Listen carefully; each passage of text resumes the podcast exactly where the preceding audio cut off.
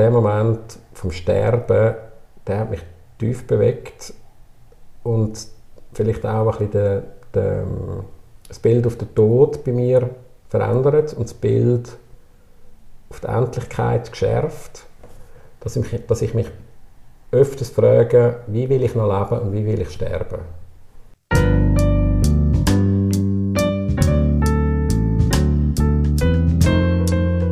Das ist Daniel Wagner. Der Daniel ist Demenzaktivist und Gründer vom Demenzmit. Er hat seinen Vater mit Alzheimer bis zum Tod begleitet. Später auch seine Mutter mit Krebs. Und schon ganz früh im Leben hat er seinen ersten nähen Verlust erlebt.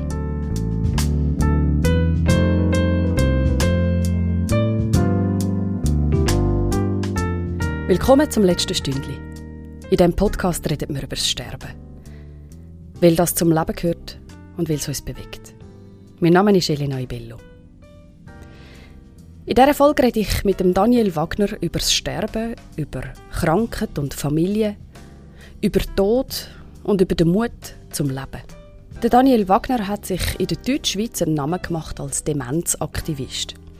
Er hat eigentlich auf Initiative von seiner Mutter ein Netzwerk gegründet. Demenz Zürich heisst es. Daraus entstanden sind verschiedene Facebook-Gruppen, wo sich bis heute Tausende von Betroffenen über das Leben mit Demenz und insbesondere das Leben mit Angehörigen, die Demenz haben, austauschen. Entstanden daraus ist auch ein analoger Event, das Demenz mit Zürich, ein Treffen von Betroffenen, das jedes Jahr Ende Sommer stattfindet und trotz dem schweren Thema ganz leichte gemeinsame Stunden ermöglicht. Das Meet gibt es heute in verschiedenen Städten im deutschen Sprachraum. In diesem Podcast redet Dani aber vor allem über seine Begegnungen mit Sterben und Tod. Von denen hat es in den 51 Jahren, wo er am Leben ist, schon einige gegeben und alle sind vollkommen einzigartig und prägend gewesen. Das ist ein Gespräch geworden, das ich nicht so schnell vergessen werde. Der Dani findet klare und sehr offene Worte. Für diese Offenheit bin ich total dankbar, weil ich glaube, sie ist inspirierend für alle, die zuhören. Der Dani hat mich empfangen im wohnlichen Sitzungszimmer von der Agentur Smoothie für professionelle Handyvideos, die er mitgegründet hat. Ein Kommunikationler wie ich also. Mitten in Zürich, eine ruhige, gemütliche Oase. Vor dem Fenster der Stadtverkehr, 32er Saus, ein paar Minuten durch, das volle Leben direkt vor der Haustür. Und auch in unserem Gespräch über Sterben und Tod ist es eigentlich vor allem um das gegangen. Ums Leben. Hört selber.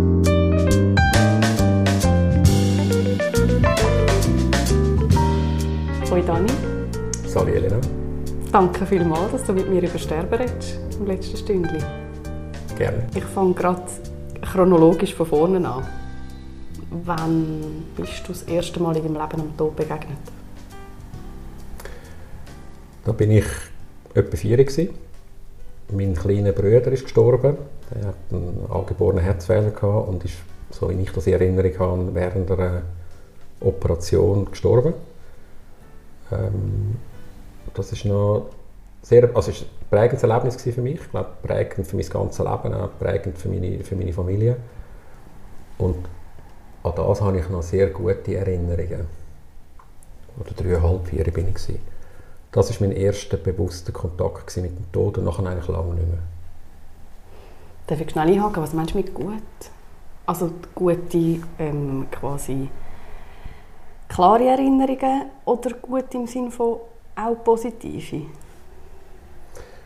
Gut meine ich sehr, sehr visuell präsente ähm, Erinnerungen. Ich weiß noch, wo, wo die Nachricht kam ist vom, glaub, vom Unispital oder vom Kispi, ähm, wie mein Papi reagiert hat, wie meine Mami reagiert hat. Der Papi hat irgendwie angefangen zu fluchen, ist ins Büro und die Türen zugemacht. Die Mami hat angefangen zu brüllen auf dem Sofa. Und ich bin dann irgendwo dort gestanden, gar nicht richtig daraus gekommen, was es jetzt geht. Oder? Aber ich weiss auch, dass ein Papi die Tür aufgemacht hat, reingeschaut hat und gesagt, du, er ist gestorben. Und das ist so der Moment, wo, wo ich noch weiss, wie es gestern ist. Ich weiss noch, wie eine Beerdigung war. Ich mag mich noch an Träume erinnern, die ich von meinem kleinen Bruder geträumt habe. Äh, äh, das ist eigentlich ein herziger Traum. Also, ich habe geträumt, er kommt als Engel mich besuchen. Und dann bin ich natürlich ein bisschen spitzfindig als, als drei Käse hoch. Ich habe ihm dann mit einer Schere Flügel abgeschnitten und dann nicht mehr wegfliegen und dann wieder bleiben. Da bin ich aufgestanden am Morgen und bin ganz, ganz verstört in die Küche hineingegangen und habe gesagt, wo ist der Uri, wo ist der Uri? Und dann hat zwei gesagt, ja, das ist, ist beim lieben Gott. Dann habe ich gesagt, nein, ich habe mir die Flügel abgeschnitten und so. Und das ist nein, etwa mit vier gewesen. und das ist ein Traum, den ich noch sehr präsent habe. Die Beerdigung habe ich gerade gesagt. Es sind so, so Flash-Momente eigentlich aus, aus, aus dieser Zeit rund um den Tod und um die Beerdigung, wo, ja, wo heute noch für mich da ist, wie, wie als gestern gewesen mhm. Mit was für einem Gefühl verbindest du die Erinnerung? Ich habe mir das überlegt im, im Vorfeld jetzt zu diesem Podcast. Ähm, auf der einen Seite hat mir als Mami dann immer erklärt, ja, eben der Uli ist jetzt beim, beim lieben Gott, schaut, ist von einer Wolke, schaut ab und so. Das war für mich etwas Abstraktes, gewesen, aber auch etwas sehr Tröstendes. Ähm, der Tod ist ja für mich damals etwas nicht, was fassbar war. Ich kann nicht können, als, als Kind habe ich das nicht verstanden. Ich habe einfach gewusst, mein Bruder ist jetzt weg, aber der Gedanke, dass er an einem anderen Ort ist und irgendwo doch noch, doch noch da ist, einfach aus Distanz, habe ich sehr tröstend gefunden. Mhm. Aber der Tod hat uns hat mich sehr geprägt natürlich. Im, im späteren Leben merke ich auch heute noch. Habe ich lange nicht checken, sondern auch erst als Erwachsener. Und inwiefern macht sich das jetzt bemerkbar? Und du sagst, das prägt dich heute noch? Ja, ich tue es jetzt ein bisschen interpretieren. Oder? Ich glaube, der Tod von meinem Bruder hat, hat etwas kaputt gemacht in unserer Familie. Ähm, der Papi, die Mami und ich haben unsere eigenen Weg gehabt, wie wir mit dem umgehen. Damals hast du nicht irgendwie noch eine Therapie gemacht in den 70er Jahren, sondern hast einfach selber ein bisschen geschaut, wie, wie kommst Schlag. Mein Papi ist vor allem glaub, ein bisschen in den Job hineingeflüchtet, mhm. als Lehrer. Ähm, meine Mami ist in Politik. Und ich habe es irgendwie sonst versucht, zu schlagen damit. Und ich merke dann schon, dass es so zum Beispiel Verlustängste bei mir relativ stark verankert sind. Lustigerweise, oder nein, nicht lustigerweise, aber wo, wo meine Mama gestorben ist und ich ihren Lebenslauf gelesen habe und überarbeitet habe für, für die Ansprache bei der, bei der Abdankung, hat sie dort eben auch irgendwo drin geschrieben, dass ich also als Kind so irrationale Verlustängste hatte. Also wenn sie dann irgendwie weg ist an einer politischen Veranstaltung, dann habe ich so ein Theater gemacht daheim. Ähm, das mag ich mich nicht mehr erinnern. Mhm. Aber wenn ich heute das Gefühl habe, Menschen, die mir nahe sind, die verliere ich. Nahe Mitarbeiter, Partnerin, ähm, gute Freunde, die auswandern wollen oder so, dann trifft mich das extrem. Immer noch. Das, das schudert es mir gerade. Und das sind dann die Momente, wo ich merke, das hat viel mit dem, mit dem Tod von meinem Bruder zu tun. Mhm. Äh, wo ich mitgenommen habe, eigentlich die Erfahrung ins Leben, die mich heute noch mitprägt, auch wenn ich weiß, dass es mhm. nicht so dramatisch ist. Aber mhm. es ist doch ein Trigger. Also du hast offenbar mega klare Erinnerungen und weißt auch, was es auf eure Familie mhm. allenfalls für Einfluss hat, wer wie damit umgegangen ist. Ähm, ist dort irgendwie eine Form von Trauer, eine sichtbare Form von Trauer auch herum und hat die von dir auch Raum gehabt, oder? Als Kind meinst du mhm. jetzt? Mhm. Ja, das ist jetzt noch schwierig, das ist noch schwierig zu sagen. Also die Trauer, ich, nein, die hat vielleicht nicht so Raum gehabt. Ich glaube, ich spüre die Trauer heute damals noch. Ähm, weil ich doch glaube, ich bin, bin zwischendurch auch sehr distanziert zu Menschen, die ich gerne habe, aus dem Grund, dass ich sage, die könnten mich auch wieder mal verlassen. Das, das ist schon noch ein bisschen eine Blockade da. Und zwischendurch bricht die Trauer wieder vor bei mir. Mhm. Äh, wenn, wenn, Freunde von mir, meine Geschäftspartner, von Familienerlebnissen erzählen und wie sie jetzt dort waren mit den drei Gofen und so, dann merke ich, das ist ein Erlebnis, das ich selber, ich habe keine eigene Familie, äh, ich dann nicht habe. Und das merke ich dann schon, das sind, das sind so wie leichte Blockaden, die ich immer noch habe in meinem Leben. Also so mhm. die, die Nähe zu Und Trauer an sich verarbeitet damals, das haben, das haben wir irgendwie nicht gemacht. Also ich, ich habe als Teenager mal gefunden, wir sagen das so ein Functional Family, habe ich dem gesagt.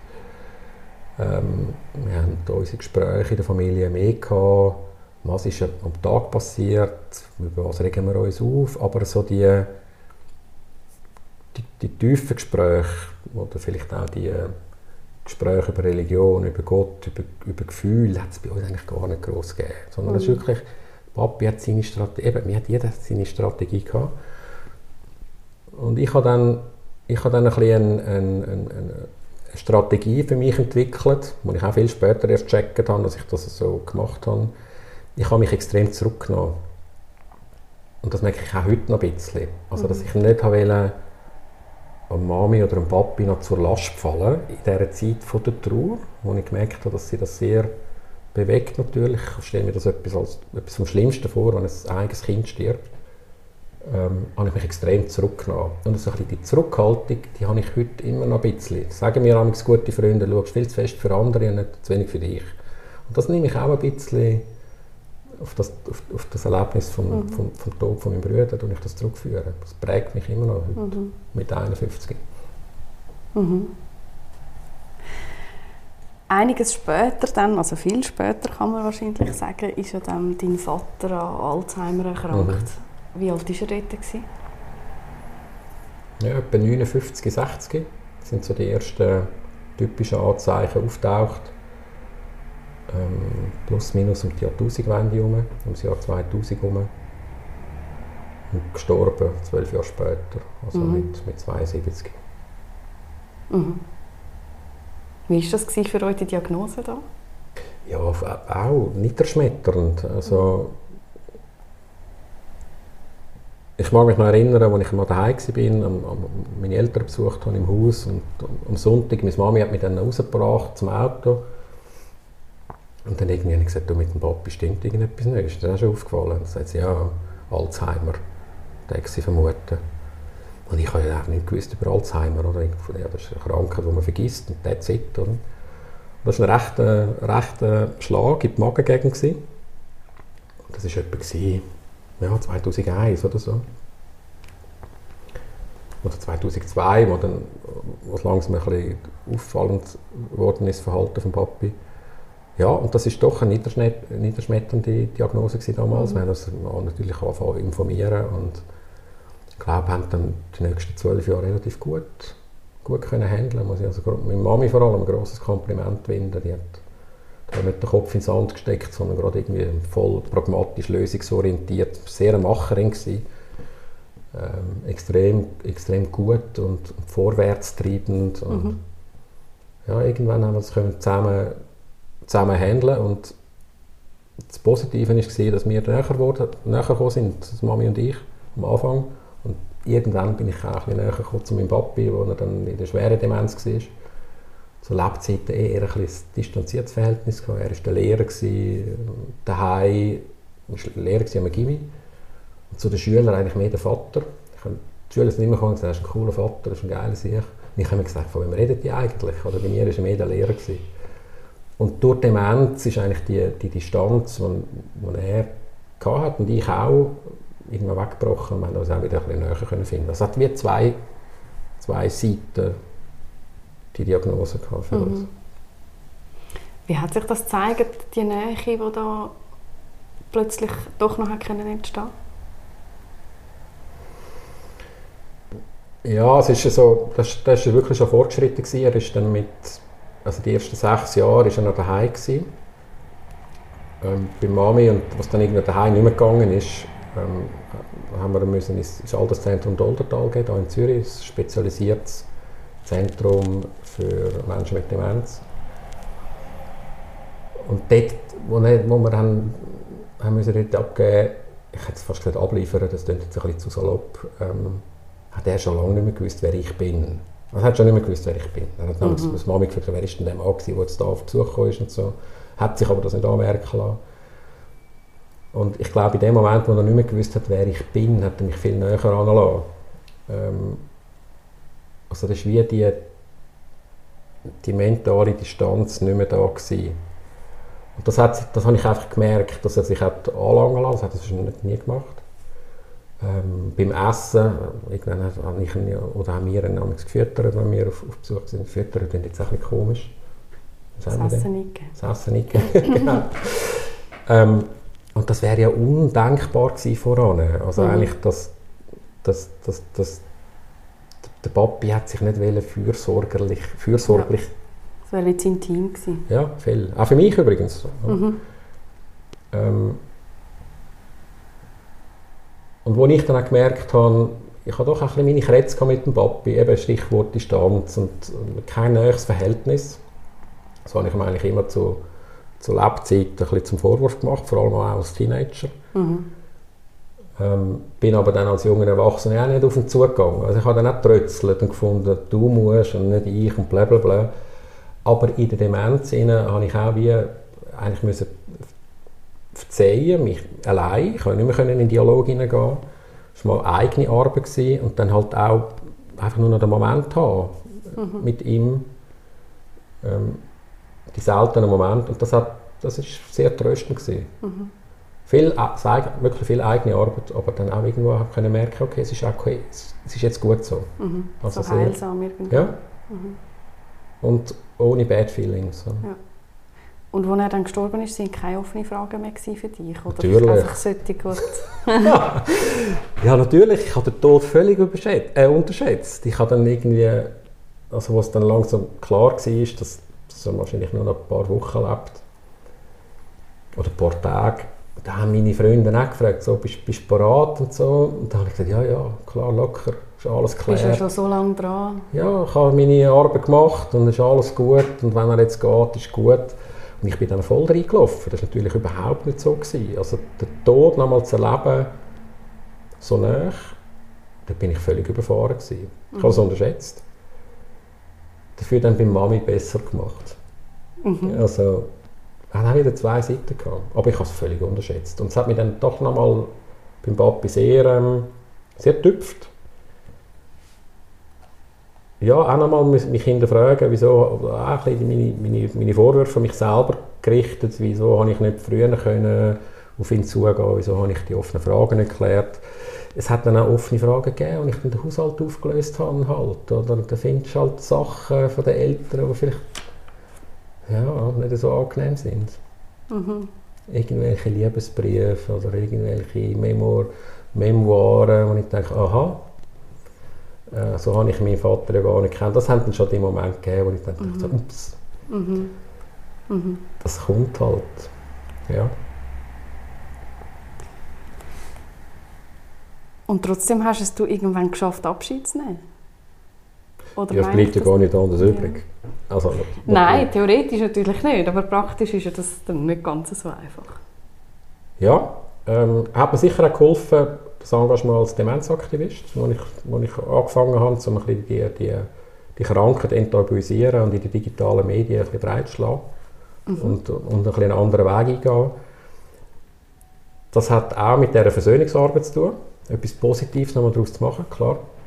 Abschied nehmen, ja auch mit der Mami zusammen einmal etwas machen. Das ist ein Projekt, wo eigentlich sie am Anfang gestanden ist.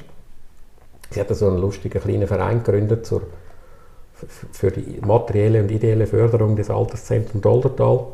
Und dort hat sie mich dann reingeschupft und hat irgendwann gefunden, so jetzt ist alles gemacht in dem Heim und der Garten umgebaut und bla bla bla. Ähm, jetzt haben wir keine Idee mehr, was wir machen können. Junior oder so ein Mann, dann sind so ein Mann, jetzt muss in den Vorstand kommen und eine neue Idee liefern so bin ich dort reingerutscht mit dem, mit dem digitalen Demenz-Engagement. Ja, du das noch schnell ein bisschen ausführen, das Engagement. Was, also, das ist ein Netzwerk. Ja. Also, weißt, was muss man sich darunter vorstellen? Was haben ihr da aus dem Boden gestampft? Ja, es ist eigentlich etwas völlig Planloses passiert. Also es ist, ich, ich tue es immer ein mit einem Bild, brauchen, wenn man einen Stein ins Wasser rührst, dann gibt es Wellen. Aber wo die Wellen brechen und in welche Richtung sie gehen, wie hoch, das weiß ich eigentlich am Anfang nicht. Das ist ein bisschen chaotisch. Mhm.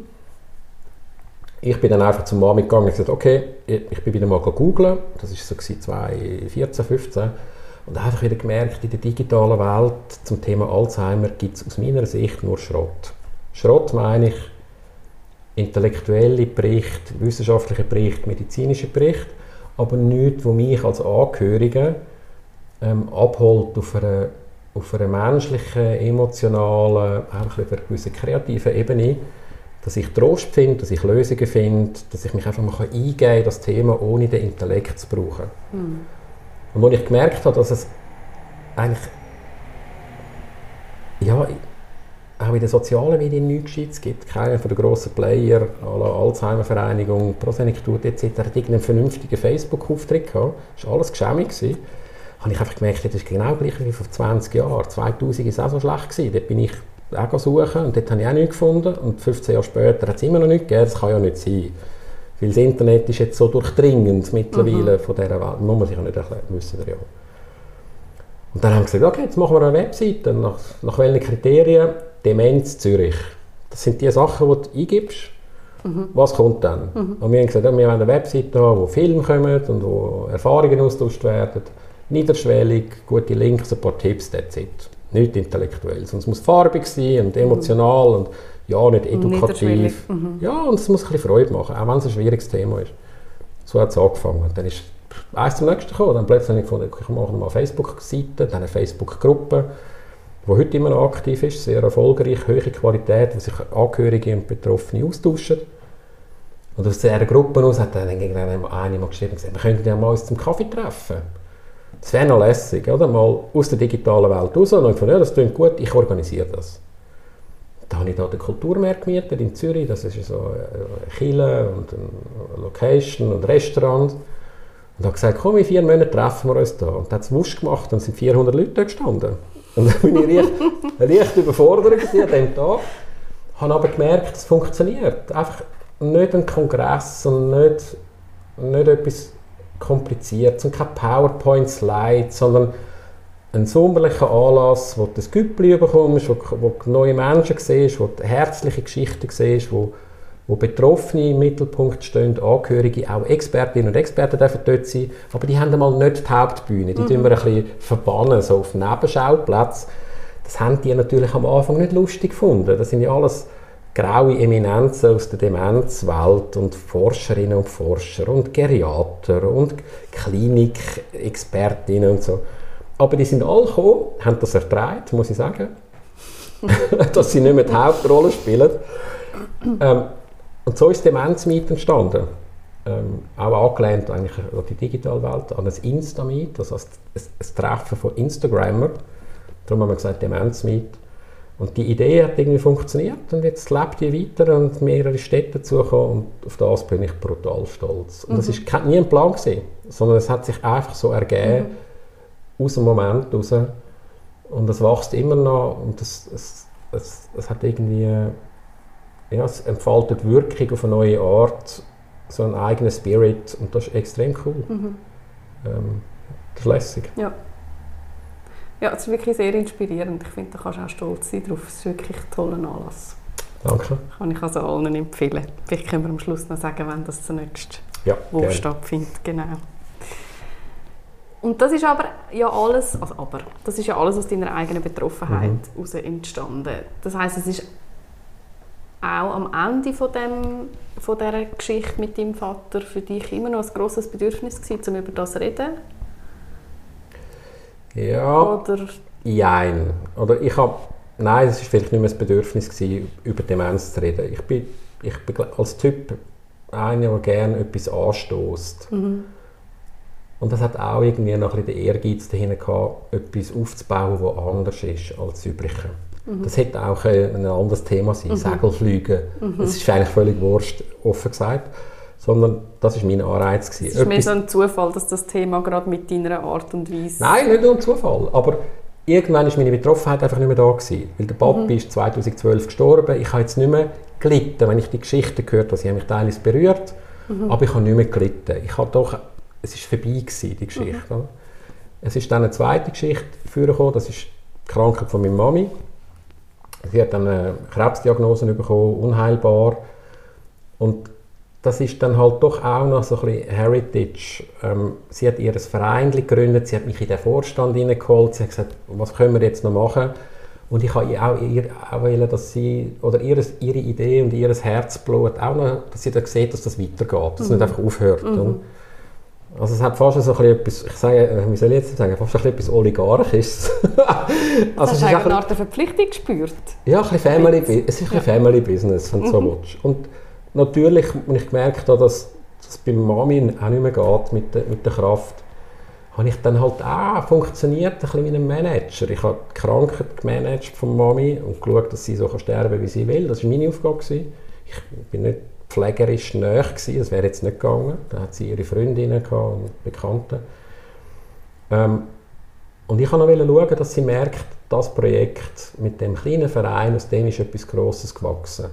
Und das ist der zweite Antrieb gewesen, oder? Also ein bisschen das Mami und als Mami dann gestorben ist, habe ich dann auch gemerkt, okay, jetzt ist es auch noch meine Geschichte und jetzt suche ich bis 50 eine Lösung, dass es weitergeht. Also dann ist es zu meinem geworden. Es ist mhm. so ein bisschen Geschichte Papi, Geschichte Mami, meine Geschichte. Und jetzt ist es gut. Mhm. Und jetzt hast du abgegeben? Jetzt habe ich abgegeben, genau. Mhm. Aber es läuft weiter, darf man sagen. Es läuft weiter. Ja. Und ähm, ja, in Deutschland, in Österreich, in der Schweiz, in verschiedenen Städten.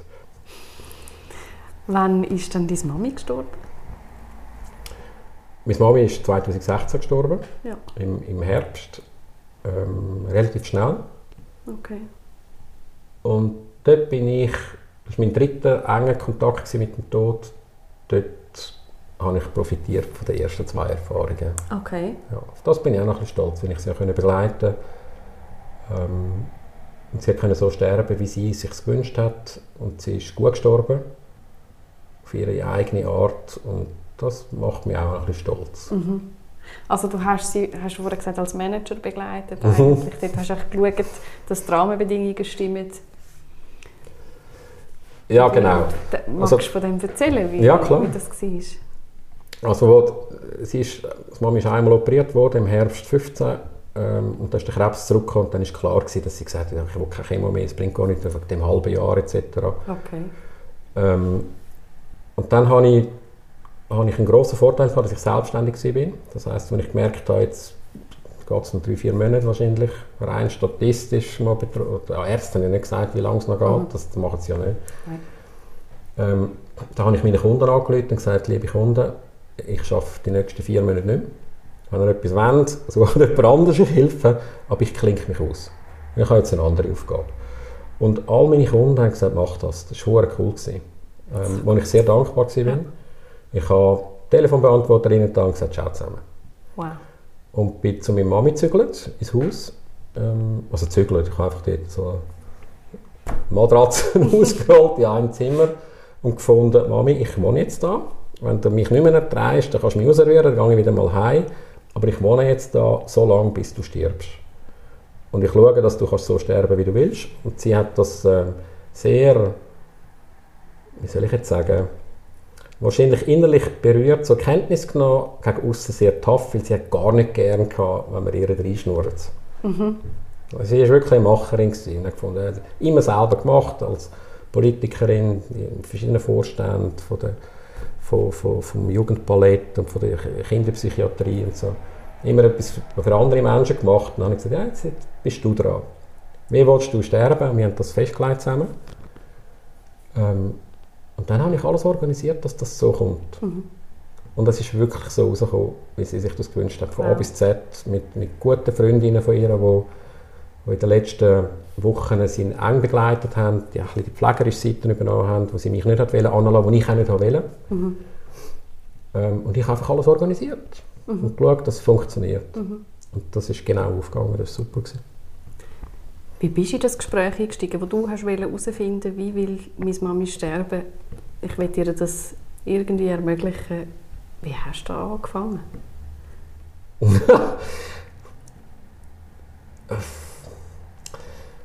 also ich weiß noch, ich, weiss, ich habe sie begleitet zu der sie ist irgendwann mal gekommen, wo sie, wo sie noch nicht gewusst hat, dass der Krebs, also wo sie noch nicht offiziell gewusst hat, dass der Krebs zurückgekommen ist, ist sie gekommen und gesagt, du, ich glaube, das ist nicht gut.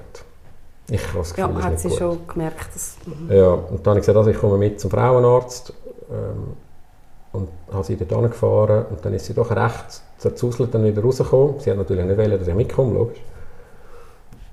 Und dann hat sie gesagt, ja, er ist zurück und so. Und dann war sie recht durch den Wind, gewesen, ich auch. Dann sind wir einfach mal so durch die Stadt marschiert und am Bürgerplatz Bratwurst gegessen. Das ist auch noch die Anna-Marie, die den Kiosk dort führt, ist eine Verwandte, ist eine Cousine von Mami. Mhm. Und haben irgendwie drei Güppel gesoffen und haben uns leicht betrunken. ähm, und einfach mal so den Tag verbracht und irgendwann, wir haben nicht gross darüber geredet, also an dem Tag selber, aber so, wie, es war wie unausgesprochen gewesen, dass wir das jetzt zusammen machen. Ich weiß, das war wie ein Grundgefühl. Gewesen. Ich glaube, von, von, ihr und von mir auch. Mhm. Und dann habe ich halt irgendwann mal versucht zu sagen, ja, was löst jetzt das bei dir aus? Und dann hat das Mami hat nicht gerne über ihre Gefühle geredet. Sie hat eben, so, das, jetzt gehen wir zum Pfarrer, und jetzt machen wir das, und jetzt da musst du und da ist das Testament, und da musst du regeln. Mach voll, oder? Mhm. Voll, so, mhm. voll ins Managen auch reinkommen. Und dann habe ich gesagt, okay, das können wir so machen, aber ich fange jetzt an managen, Mami, weil das tue ich jetzt regeln. Du musst dich um andere Sachen kümmern. Und dann haben wir, hat sie mich einfach machen lassen. Zwischendurch hat sie mir wieder zusammengeschissen und gesagt, so, da redest du mir nicht rein. Und dann habe ich gesagt, das kommt gar nicht in Frage, das ist jetzt mein Bier, mach du deine Sachen. Und wir haben dann gekiffelt wie so, ja, wie im Film. Und das ist gekiffelt auf eine liebevolle Art. Und ich muss, ich muss sagen, ich bewundere, wie Mami gestorben ist. Das ist für mich ein grosses Vorbild. Extrem bewusst. Sie hat angefangen, ihre Sachen aufräumen und erledigen, die sie noch erledigen wollte. Sie hat sich klar abgrenzt und sie gefunden, ich habe jetzt keinen Bock mehr auf das. Ich mhm. will die gar nicht mehr sehen, ich will nicht mehr reden über das. Ich will auch nicht mehr raus, ich will keinen Besuch mehr. Sehr straight, oder? Mhm. Und das voll durchgezogen.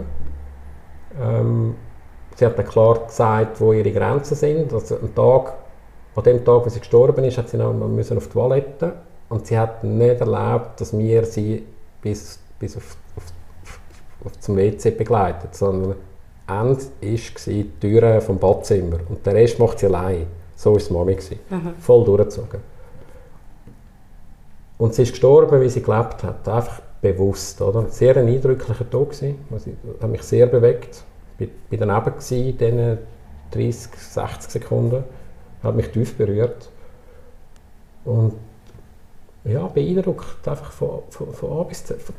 Von, von, von der Diagnose bis zum letzten Atemzug, zum letzten Stündchen, zur letzten Sekunde, einfach beeindruckend. Mhm. Und wenn ich so sterben wie sie das gemanagt hat, dann stirb ich gut. Wow. Mhm. Viel Wertschätzung auch. Das höre ich da raus, gegenseitig. Ja. Ich, sie hat mich auch angelassen. Ich, ich wollte anders ihr begegnen und, und und am Sterben begegnen als beim Papi. Mhm. Ähm, ist natürlich auch eine andere, wir haben uns können austauschen bis zum letzten Moment. Es war eine andere krank als Demenz. Oder ja. Das ist vom, vom Kopf, das andere vom Körper mit Krebs. Und ich bin auch e extrem dankbar, dass ich das können, die vier Monate so nah dabei sein und dass sie das zulassen hat, muss man auch sagen. Ich bin einfach rein, ich schlafe jetzt da. Mhm. Punkt. Mhm. Also, das war Schnauze, Punkt. Erledigt, keine mhm. Diskussion. Mhm. Und sie hat das alles zulassen und das ist auch nicht selbstverständlich. Mhm. Ja. Kein Drama. Sie hat sich nie beklagt. Mhm. Sie hat nie, weißt du, so gejammert auch nicht. Ja. Also nie. Wahnsinn. Auch, wo sie nicht mehr können essen konnte, wo alles so aufgekommen ist, wo sie keine, keine Kraft mehr hatte. Nie, sich nie beschwert. Ja. Unglaublich eindrücklich. Ja. Und die gemeinsame Geschichte, die ihr mit dem Papi hattet, die, das sind zwölf Jahre, gell, mhm. ihr ihn begleitet habt in der Demenz. Ähm, hat die vielleicht auch ein bisschen die Nähe geschaffen, dass das nachher möglich war? Ja, klar. Also sehr, mhm. sehr klar. Wir, wir haben uns ein bisschen eben neu finden, beim, wo der Papi Demenz hatte. Wir haben unsere Beziehung anders interpretiert, mehr partnerschaftlich und nicht Mutter-Sohn. Mhm wo sie dann gestorben ist, bin ich halt dann mehr der Sohn gewesen, der jetzt dann ein bisschen den Leid übernommen hat.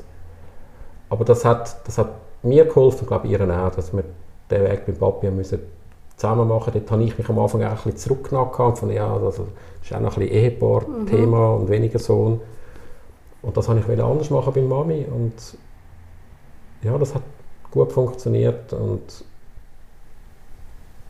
ja, eben, ich, ich, ich, bereue keine Sekunde in den, in den mhm. vier oder fünf Monaten, die wir am Schluss hatten. Das haben wir gut gemacht zusammen. Ja, super, mega schön. Mhm. Es gibt viele Leute, die erzählen, wenn beide Elternteile gestorben sind, ähm, dass das ganz ein eigenartiges Gefühl sei, ähm, also ein bisschen, ja, so ein bisschen, man, ist, man ist ja immer noch irgendwie ein Kind von jemandem, mhm. aber, aber eigentlich jetzt allein auf dieser Welt. Oder auch wenn man 50 ist. Ja. Kennst du das Gefühl? Ja, kenne ich natürlich sehr gut. Ich bin ja auch ein Einzelkind. Also ich habe mhm. keine anderen Geschwister mehr, außer mhm. mein kleiner Bruder damals. Ja, und jetzt bin ich an der Reihe, logisch. Mhm. Der Nächste, der stirbt in der mhm. Familie, mhm. in Anführungszeichen. Ich habe das auch unterschätzt. Ich merke das sehr stark. Ich habe keine eigene Familie, ich habe kein Kind. Ähm, das fällt mir, je älter ich werde, schwierig jetzt. Mhm. Merke ich auch.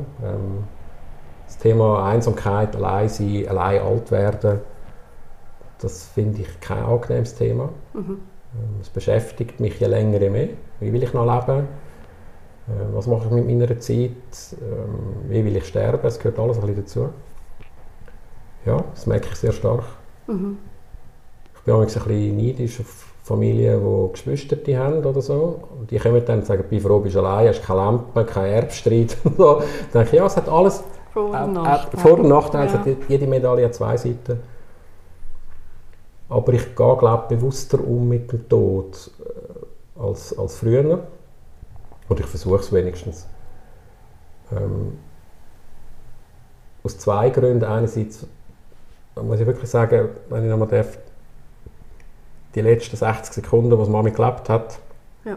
ist für mich ein, ein spirituelles Erlebnis gewesen. Ich bin nicht spirituell, muss ich schnell sagen. Ähm, nicht wirklich gläubig. Glaub. Oder nein, anders gesagt, ich bin nicht gläubig, wahrscheinlich auch nicht spirituell, ich muss es so sagen. Ähm, ich glaube, als Wahre, als Gute, als Echte, das hat eine gewisse transzendentale Kraft, wie auch immer. Aber der Moment, der Moment vom Sterben, der hat mich tief bewegt und vielleicht auch ein bisschen den, den, das Bild auf den Tod bei mir verändert und das Bild auf die Endlichkeit geschärft, dass ich, dass ich mich öfters frage, wie will ich noch leben und wie will ich sterben. Wenn ich das meinen Freunden sage, und Freundinnen, da schießen die mir immer zusammen und sagen, spinnst eigentlich, du bist ja erst 51, 51, musst sicher nicht so reden. Und ich finde doch, das ist ein, ein Ansatz der Stoiker. Ähm, Memento mori, sei dir deiner Sterblichkeit bewusst oder deinem erinnere dich daran, dass du stirbst. Ähm, und das sind schon Punkte, wo ich sage, okay, ich gehe jetzt mal davon aus, in meiner Familie, der Papi hat Alzheimer gehabt, der Bruder einen Herzfehler, die Mami Krebs, meine Tante Krebs, ich habe einen Onkel, der autistisch ist und im Vielleicht habe ich nicht die besten genetischen Voraussetzungen, Hunderte zu werden. Ich wollte übrigens auch nicht Hunderte werden, ich finde das schrecklich. Ähm, ich rechne mal damit mit 70. Also ich habe noch 20 Jahre. Wie will ich mit diesen 20 Jahren leben? Das ist eine Frage, die mich jetzt wieder sehr stark beschäftigt mit 50. Mhm. Weil 50 wäre dann nicht lustig gefunden. Und natürlich auch, eben, wie will ich sterben? Ich mhm. will so sterben, wie Mami gestorben ist, selbstbestimmt bis zum letzten Atemzug.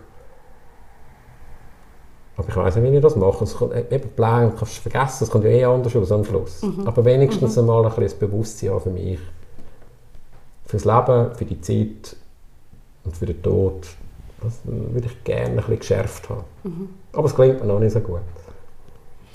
Und gleich, oder wenn du sagst, du hast jetzt wie schon, schon auch ein gutes Gefühl für, für eine allenfalls verbleibende Lebenszeit. Ich meine, eben, auch das weiß man natürlich nicht. Mhm. Und gleich hat man so ein bisschen einen Horizont im Kopf. Ähm, und du machst dir den immer wieder bewusst. Ja, ich habe noch so einen Kalender. Mhm eben so ein Memento Mori Kalender, wenn das jemand interessiert, dann müsst ihr das mal googeln. Da findest du so Vorlagen, die du herunterladen kannst. Das ist wie ein Häusli-Block, A4, mit, mit Häusli drauf. Und jedes Häusli ist eine Lebenswoche. Und so ein A4-Block oder A3 ist 80 Jahre, durchschnittliche Lebensdauer. Und jede Woche dann ich so ein Häusli ausmalen und merke, Scheiße, der schwarze, der schwarze Teil von, dem, von dieser Seite wird immer größer und der weiße Teil, also meine Lebenszeit, wird immer kleiner. Und es sind gar nicht mehr so viele Häuschen. Das ist gar nicht mehr so viel, wie ich meine. 20 Jahre klingt uh, viel. Aber wenn ich dann auf den Blog schaue, denke ich, Jesus Gott, das sind gar nicht mehr viele Häuschen. Und jedes Mal, wenn ich ein Häuschen ausmal, denke ich wieder, ist das jetzt eine lebenswerte Woche gewesen? Oder bin ich jetzt in Isolation, Corona, eine Woche daheim gewesen? Ist jetzt das lebenswert gewesen? Habe ich das gemacht, was ich will? Lebe ich, wie ich will? Ähm, und das tut mich schon zwischendurch wieder zwingen, mich zu hinterfragen. Mhm. Ohne morbid zu sein, sondern einfach sagen, nein, mhm. will ich leben, mache ich das. Mhm. Kann ich so leben? Ist das jetzt, wenn das mein letzter Tag wäre im Leben, würde ich das so verbringen oder nicht? Das ist eine lustige Frage, die Vera F. Birkenbiel mal in einem YouTube-Video gestellt hat. Kennst du die? Mhm. Ja. Die ist so lustig. Ja, das ist und, super. Und, und, und diese Frage, hast du so gelebt? Du, der heutige Tag, mhm. wenn das dein letzter wäre, würdest du so leben? Dann kann ich nicht mit Ja beantworten. Mhm. ist aber alles gut in meinem Leben. Ich habe eine lässige Firma, ich habe gute Freunde, ich bin einigermaßen gesund, wir haben keinen Krieg, ich kann alles kaufen, was ich will, ich habe keine finanzielle Sorge, ist alles gut. Aber wahrscheinlich ist es nicht so. Ja. Mhm. Aber oder du sagst, es klingt, vorher hast du gesagt, es klingt dir noch nicht so wirklich, dir in diesem Bewusstsein zu sein und irgendwie mhm. auch danach zu leben. Aber mich, also wenn man jetzt dir zulässt, denkt es mich, auch wenn da vielleicht noch so etwas offen ist, scheint es dir ja doch schon relativ stark zu gelingen. Du weißt schon, oder du stellst dir regelmäßig die Fragen. Du hast wie einen viel fokussierteren Blick auf dein Leben und das, was du willst und hast. Und das Umsetzen ist ja dann nochmal etwas anderes. Das ist ganz etwas klar, anderes. Ja. Aber gleich, weißt du, schon, schon das nach mhm. dem Memento Mori zu leben, also ich höre das schon allein von, von wirklich ganz wenigen Leuten, oder, die sich dem so bewusst sind. Also, ich bin ja ich bin ja auch wieder ein bisschen bequem zwischendurch. Oder? Also wenn ich mein Leben jetzt müsste verändern müsste, dann, ja, dann bin ich halt auch bequem geworden. Ich denke, okay, ich könnte noch das und das machen. Oder ich bin zu feig, das auszuprobieren. Oder habe Angst oder so. Dann, dann, dann bin ich auch ein bisschen neidisch auf so 20-Jährige, die einfach mal sagen, gib ich mal fünf Jahre Vollgas und tun blöd. Ja. Ich glaube, die fünf Jahre tun nicht weh in der Bilanz, wenn du ja, genau. 20 bist. Genau, da mhm. hast du so viel Zeit, mhm. wahrscheinlich. Mhm. Ich habe natürlich meine Notizen in meinem schlauen iPhone, wo ich sage, wie will, wie will ich leben? Dann sage ich, okay, ich will äh, mehr Ja sagen und weniger Nein zum Beispiel. Oder? Auf was bezieht sich das? Auf alles. Okay. Also wenn du jetzt kommst und sagst, Wagner, gehen wir mal Bergsteigen, dann sagst du, oh nein, das ist anstrengend, oh nein, ich habe Angst. Sag, okay, ich komme mal mit, ja. weißt du so. Ja. Also einfach mal mhm. grundsätzlich mehr Ja sagen. Das steht in meinem iPhone. Aber ich habe dann den Mut nicht zu sagen, ich ziehe das jetzt mal durch. Mhm. Sondern ich bin dann immer, ja, ich weiss nicht so. Mhm. so. Mhm. Und eigentlich müsste ich einfach mal sagen, okay, scheiß drauf, machen, oder? Mhm. Dort bin ich schon noch ein hoher Couch Potato und ein bisschen feige Nuss. Das ist einfach noch nicht gumpet. Ja, das ist richtig. Mhm. Genau. Einfach mehr gumpen und sagen und dann schauen. Mhm. Das kann ich im Job super. Muss ja. ich schon sagen. Bei Projekten kann ich das super. Dort Darum hast du ja auch immer irgendetwas, was du aufbauen willst. Ja, genau. Mhm. Aber bei mir als Mensch, wenn es um mich selber geht, fällt mir das doch ein bisschen schwieriger. Mhm. mhm. Du hast vorhin gesagt, ähm, Du überlegst dir auch, wie du willst sterben und du hast gesagt, mhm. eben selbstbestimmt und so. Hast du dir das schon konkret überlegt, ähm, was für ein Ort das, das soll sein, wer du dann allenfalls gerne dabei hättest oder ob du lieber allein wärst? Also weißt, bist du schon so konkret? Natürlich. Ja. Magst du es teilen oder lieber nicht? ja klar. Also mein aktueller Stand Also, ich würde gerne selbstbestimmt sterben, wenn das geht. Das Vorbild ist meine Mami. Meine Mami, die letzten vier Stunden von ihrem Leben, bin ich mehr oder weniger in ihrem Bett gesessen und sie ist gestorben, weil sie gelebt hat. Du hast genau gemerkt, sie hat den Moment, wo sie nicht mehr selber aufs WC gehen kann, da hat sie abgelöscht. Das, hat, das hast du gemerkt. Da hat die gedacht, ich kann nicht mal mehr selber auf den Thron gehen. Jetzt ist genug. Jetzt habe ich keinen Bock mehr. Ist genug. Mhm. Das muss nicht jemand anders mich begleiten. Und vier Stunden später ist sie gestorben. Und sie ist gestorben, wie sie gelebt hat. Bewusst, straight, entschieden. Ehrlich. So. Und ich hatte das Gefühl, gehabt, als ich daneben war und das beobachtet habe, ich habe auch meinen, meinen Schockmoment natürlich gehabt und ich checkte, oh shit, jetzt ist es so weit. Aber das Mami ist nicht einfach so fade out, einfach so weggeschwommen, sondern tot. Nochmal, nochmal ein bisschen Energie gegeben, gesagt, so jetzt lange, ciao zusammen, weg.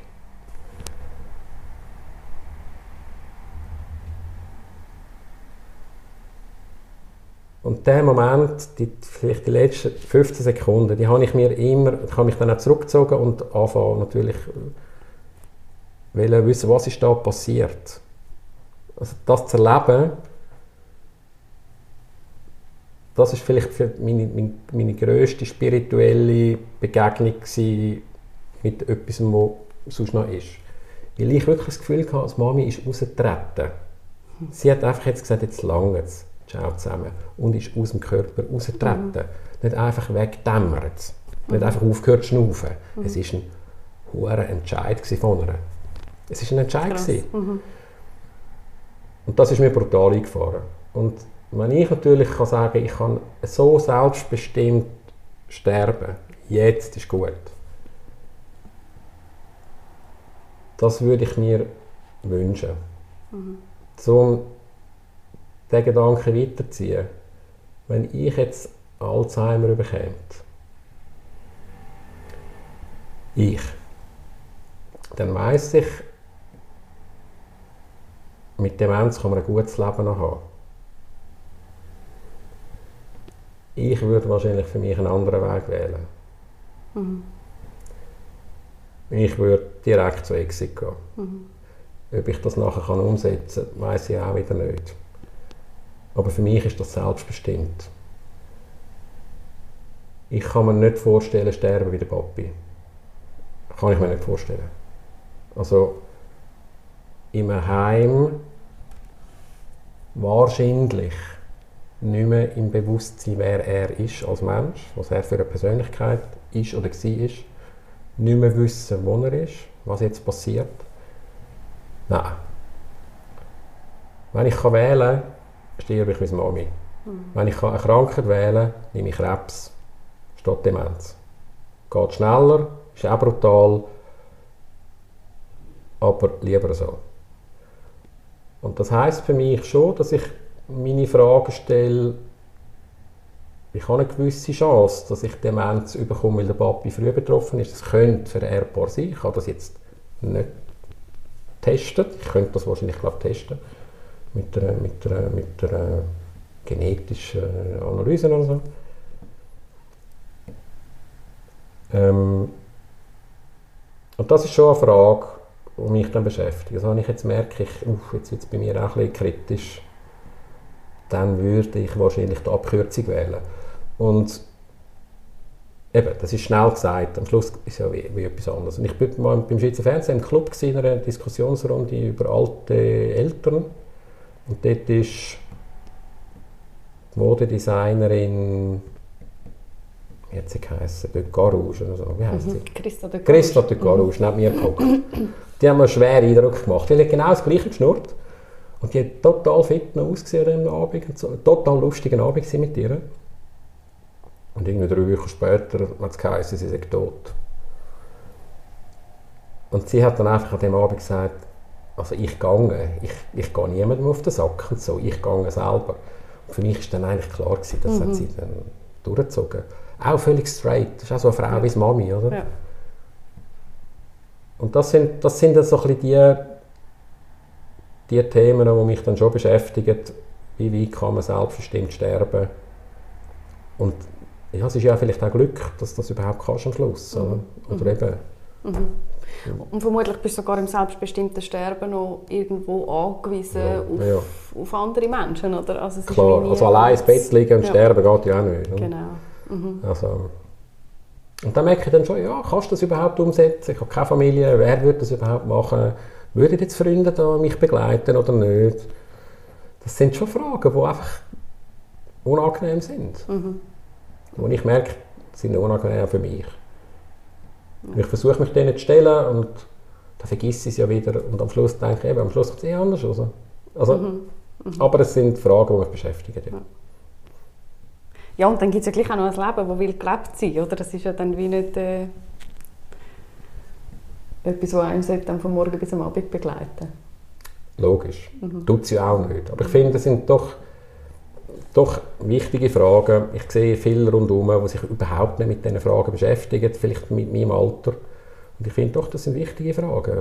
Das habe ich ja vorher auch nicht gemacht. Das habe ich auch erst gemerkt in diesen, in den Todeserfahrungen oder, oder Sterbemomenten, die ich erlebt habe, dass ich finde, du musst dir die Frage immer auch stellen, wie mhm. willst du sterben? Nicht nur, wie willst du leben, sondern auch, wie willst du sterben. Das hat nichts Morbides zu tun, sondern es hat auch mit Lebensqualität zu tun. Gut sterben. Punkt. Mhm. Mhm. Ich möchte noch etwas anderes fragen, ähm, nochmal auf das Thema Demenz jetzt ein bisschen bezogen. Und zwar hast du in verschiedenen Beiträgen ähm, gesagt und geschrieben, dass dein Vater eigentlich über die Demenz nie reden konnte. Mhm. Ist das auch nach der Diagnose noch so gewesen? Also vorher und nachher? Der Papi hat nicht einmal über seine Demenz geredet. Nie. Nicht einmal. Nicht zu meiner Mami und nicht zu mir. Nie. Mhm. Vogelstrauß. Mhm. Kopf in den Sand, ähm, wegschauen, nicht darüber reden. Was hat Mach, das für euch bedeutet? Ja, Katastrophe. Ich finde, das ist ein katastrophales Verhalten, Verhalten vom, vom Papi. Unverantwortlich. Von A bis Z. Egoistisch. Nicht entschuldbar. Ich kann nachvollziehen, dass mein Papi so reagiert hat, weil er ist, wie er ist. Aber es war brutal egoistisch. Gewesen. Aus mehreren Gründen. Erstens, wir haben nicht gewusst, wie er mit dieser Krankheit begegnen ähm, Ist das Thema Exit das Thema für ihn gewesen, oder nicht? Will er in ein Heim oder nicht? Was wollte er? Er hat nicht darüber geredet und hat sich auch nicht damit beschäftigt, wahrscheinlich. Ähm, wir haben am Schluss müssen für ihn entscheiden und das ist so schwierig gewesen, weil wir für uns entschieden haben, nicht für ihn. Wir haben nicht gewusst, was er will. Was haben wir für uns entschieden? Und das hat ihm teilweise ja nicht gepasst. Er hat sich doch auch noch ein bisschen gewehrt, als er ins Heim gekommen ist. Er hat das ja gespürt, dass sich mhm. etwas verändert. Und das ist brutal egoistisch.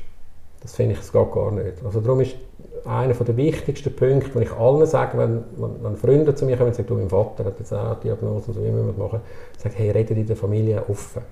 Sucht das Gespräch. Es schwierig ist, ihr müsst miteinander darüber reden. Ihr müsst darüber reden, wer was will, wie, es, wie es euch wehtut wie, wie, wie ihr damit umgehen wollt. Äh, gebt eure Rolle, gebt eure, eure Verantwortung, aber redet darüber. Mhm. Sonst, sonst laufen ihr drauf. Oder irgendwann auf dem Zahnfleisch und gerade in die Wand rein. Und das hat der Papi nicht gemacht. Das, das ist ein großer Vorwurf, den ich ihm nicht verzeihe. Auch nicht mit, mit, mit ähm, keine Regelung mit Versicherungen, mit Konto, mit Haus, nichts. Also wenn dann die Hütte abbrennt wäre, die Mami wäre, keine Ahnung, die hätte keine Versicherung können lösen weil es über den Papi gegangen ist. Er hat das nicht mehr geregelt, hat das nicht mehr machen Einfach mhm. nicht mehr gemacht. Da haben wir Schwein gehabt, oder? dass nichts mhm. passiert ist. Keine Vorsorgeregelung, nichts. Und das ist einerseits Alltagsfragen und dann natürlich noch die menschliche Frage. Also es ist beides, beides hat er uns hängen lassen. Und das habe ich ein bisschen besser handeln als Mami, weil ich eine größere Distanz hatte, aber das finde ich das Letzte vom Papi. Also das seiner Frau, die wie, wie 40 Jahre verheiratet sind, oder 3, 35 Jahre, einfach, einfach hocken lassen. Mhm. No-go. Mhm. Du hast im Buch Martha, du nervst, excuse, du hast im Buch Martha, du nervst von der Brigitta Schröder äh, glaube auch noch einen persönlichen Beitrag geschrieben, gell? Mhm. Habe ich nicht durcheinander gebracht. Mhm. wo du eigentlich die ganze Geschichte, inklusive dem für dich unverzeihlichen Verhalten von deinem Vater, beschreibst. Ähm, übrigens ein sehr berührender Text, finde ich. Wie war es für dich, dort zu schreiben? So viel später noch? Mm. es war ein bisschen, ein bisschen schwieriger, gewesen, wieder in die Emotionen hineinzukommen, aus so grosser Distanz. Ich merke es jetzt, wenn ich mit dir rede, werde ich doch wieder ein bisschen fange ein bisschen an scharren wieder mit den Fingern oder, auf dem Tisch. Also es ist schon, es lässt mich noch nicht ganz kalt. Mhm. Wenn man über etwas redet, Papi und Emotionen etc. Ähm, sondern bei dem Text, es ist halt einfach nochmal ein Eintauchen in, in, in, die Momente von früher gewesen, wo, wo, wo dann nochmal so teilweise die Emotionen vorgekommen sind bei mir, wo ich jetzt auch nochmal ein bisschen merke, aber im Großen und Ganzen habe ich doch auch das Gefühl, bin ich im Reinen. Und das ist nicht mehr, es ist nicht mehr eine Qual. Ich rege mich jetzt vielleicht kurz auf mit dem Papi, aber nachher können wir zusammen einen Kaffee trinken, das wieder vergessen. Weißt, es ist nicht mehr, mhm. es ist nicht mehr ein innerer Dämon. Ein Stachel im Fleisch. Ja, das mhm. ist, oder auch so ein Treiben oder irgendwie der Schmerz, das habe ich nicht mehr. Das ist von dort her eigentlich alles, wieder, alles gut. Mhm. Ähm, ich, bin, ich habe meinen Weg gemacht, ich habe meine Erfahrungen gemacht mit beiden mit der Demenz, mit dem Krebs, mit dem Tod. Und das ist okay. Mhm. Also doch auch versöhnlich. Schön. Vermisst du deine Eltern manchmal? Das Mami ja, der Papi nicht. Was machst du, wenn sie vermisst? Ja, ich höre sie amigs eben noch reden. und ich merke, ja, wie soll ich jetzt dem sagen? Es ist noch lustig. Meine Ex-Partnerin Melinda ist eine sehr spirituelle Frau. Und sie hat, sie hat vielleicht eine, eine Gabe, Seele anders zu spüren als ich als Pragmatiker. Und sie hat den Tod von Mami ganz anders erlebt als ich. Also mehr spirituell, mehr seelenbezogen. Sie haben mir das Bild noch erklärt. Soll ich das schnell erzählen? Was magst du gerne? Ähm, also als Mami gestorben ist, bin ich am Bett von ihr, da ist Melinda, meine, meine Partnerin damals, gekommen, eigentlich so hinter mir, so ihren Kopf an meinen Rücken angedrückt und gesagt, du, was ist los? Und dann sagt sie, ja, ähm, der ganze Raum ist voll Seele. Ich sage, wo Seele? Ich sehe nichts. Ich mal dort. Und dann hat sie mir das beschrieben, was sie sieht oder was sie spürt und hat das so plastisch erklärt, dass ich mir das auch vorstellen konnte. Und ich habe gefunden, okay, das, das glaube ich ihr jetzt so. Ihr Gefühl, ihr Eindruck, wie sie das sagt, sie erlebt das jetzt so, ist eine Welt, die sich mir nicht erschließt. Und sie hat das gut beschrieben. Und hat dann auch gesagt, neben dir steht jemand und hebt die Hand auf die Schulter und so. Und und wo dann die Mami gestorben ist, hat die Mami so in den Raum hineingeschaut, in dem Moment, und sie hat ausgesehen, wie wenn so überrascht. Also die Mami hat überrascht reingeschaut. So wie, aha, sind wir alle da? So ein so. Das, war für mich ein recht rundes Bild. Gewesen. Und ich erzähle das, weil nach, einer, nach einem halben Jahr sind wir sind Melinda und ich dann in das Haus hineingezügelt, wo, wo gestorben ist und wo meine Eltern gelebt haben. Und das hat Melinda am Anfang sehr Mühe, sie hat Mühe damit, weil sie sagt, ja, das Haus ist immer noch beseelt oder belebt oder irgendwo kommt sie, ah übrigens, da ist gerade die Mami durchgelaufen. So. Ja. Und ich so, was, wo und so, oder? Ähm, also das Bild, dass Mami noch eine gewisse Zeit hat in dem Haus, das habe ich immer noch ein bisschen. Und den Gedanken finde ich auch noch witzig. Ich denke, okay, jetzt, ich höre, ich sehe sie durchlaufen, also innerlich, ich weiß genau, wie sie überschaut, wie sie irgendeinen Spruch macht und dann wieder weg ist. Und das finde ich auch noch witzig und sage, okay, Mami, ist klar. Also so ein bisschen der innere Dialog mit ihr. Das ist so ein bisschen der, der Moment, wo ich sie noch gesehen habe. Und das Gefühl habe ich beim Papi überhaupt nicht. Das ist für mich so weit, das ist ein fremder Mensch. Aber bei Mami ist das so ein bisschen, ein bisschen der innere Dialog. Mhm wo manchmal dann auch tröstlich ist, wenn, man, wenn, man, wenn, sie, wenn sie vermisst ist. Ja, sehr. So mhm. sehr. Und es ist immer ein bisschen das Augenzwinkern drin. Mhm. Also nicht, nicht ernst, nicht bedrohlich, mhm. sondern so, ah ja, ist okay, weißt du, so ein so. Mhm. Das ist eigentlich noch, finde ich noch für einen nicht spirituellen Menschen noch ein schöner Gedanke. Sehr, ja. Danke vielmals, Dani, dass du so offen mit mir über Sterben und den Tod geredet hast. Ich wünsche dir weiterhin viel Freude und am Schluss einfach einen guten Schluss. Danke, es äh, war mir ein Vergnügen. Ich wünsche dir auch einen guten Schluss. Dankeschön.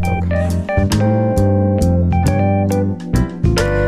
Das ist der Daniel Wagner mit seiner Geschichte rund ums Sterben. Ich bin ganz beschwingt und leicht aus dem Gespräch herausgegangen. Genauso, wie ich das letzte Mal vom Demenz mit bin, wo ich damals Besuch hatte. Wir haben euch noch Daten versprochen von der nächsten Meet. Die genauen Daten findet ihr online. Vom Juli bis im September jedenfalls gibt es Demenz mit zu München, zu Zürich, zu St. Gallen, zu Basel und zu Wien. Das nächste Jahr kommt sogar noch Luzern dazu. Ihr findet alle Infos online, wenn ihr nach Demenz mitsucht. Den Link tue ich euch auch noch in die Show Notes. Dort findet ihr auch noch die Links zu der Facebook-Gruppe und noch ein paar andere Hinweise zum Thema. Und wenn wir gerade bei den Hinweisen sind, wenn du tatsächlich bis jetzt durchgelassen hast, dann gehörst du möglicherweise zu den Menschen, die sich gerne ein bisschen vertiefter mit Sterben und Tod auseinandersetzen würden. Und da hätte ich sonst eine Idee für dich. Komm doch zu mir in Workshop schreiben über Sterben am 20. und 21. Mai dieses Jahr nähern wir uns in einem kleinen, zusammengewürfelten Grüppli in Zürich schreibend am Thema. Das heißt, alle Teilnehmenden schreiben einen kleinen Text über das Sterben, über die Endlichkeit, über das Leben. Den Fokus den kann man natürlich ganz frei wählen. Ich unterstütze einfach dabei, einen Anfang zu finden und eine Form zu finden. Und am Schluss, da bin ich sicher, winkt ein bisschen mehr Klarheit im Thema für dich selber. Der Workshop geht eineinhalb Tage und findet mitten in der Zürcher Altstadt statt. Für mehr Infos geht doch auf meine Webseite www.ibello.ch oder schreibt mir eine E-Mail auf elena.ibello.ch ganz unverbindlich. Das war das letzte Stündchen. Aber noch nicht für immer. Wir hören uns gleich wieder. Dann reden wir wieder über Sterben. Weil Totschweigen nur selten hilft. Weil es spannend ist und weil es viel darüber zu sagen gibt. Mein Name ist Elena Ibello.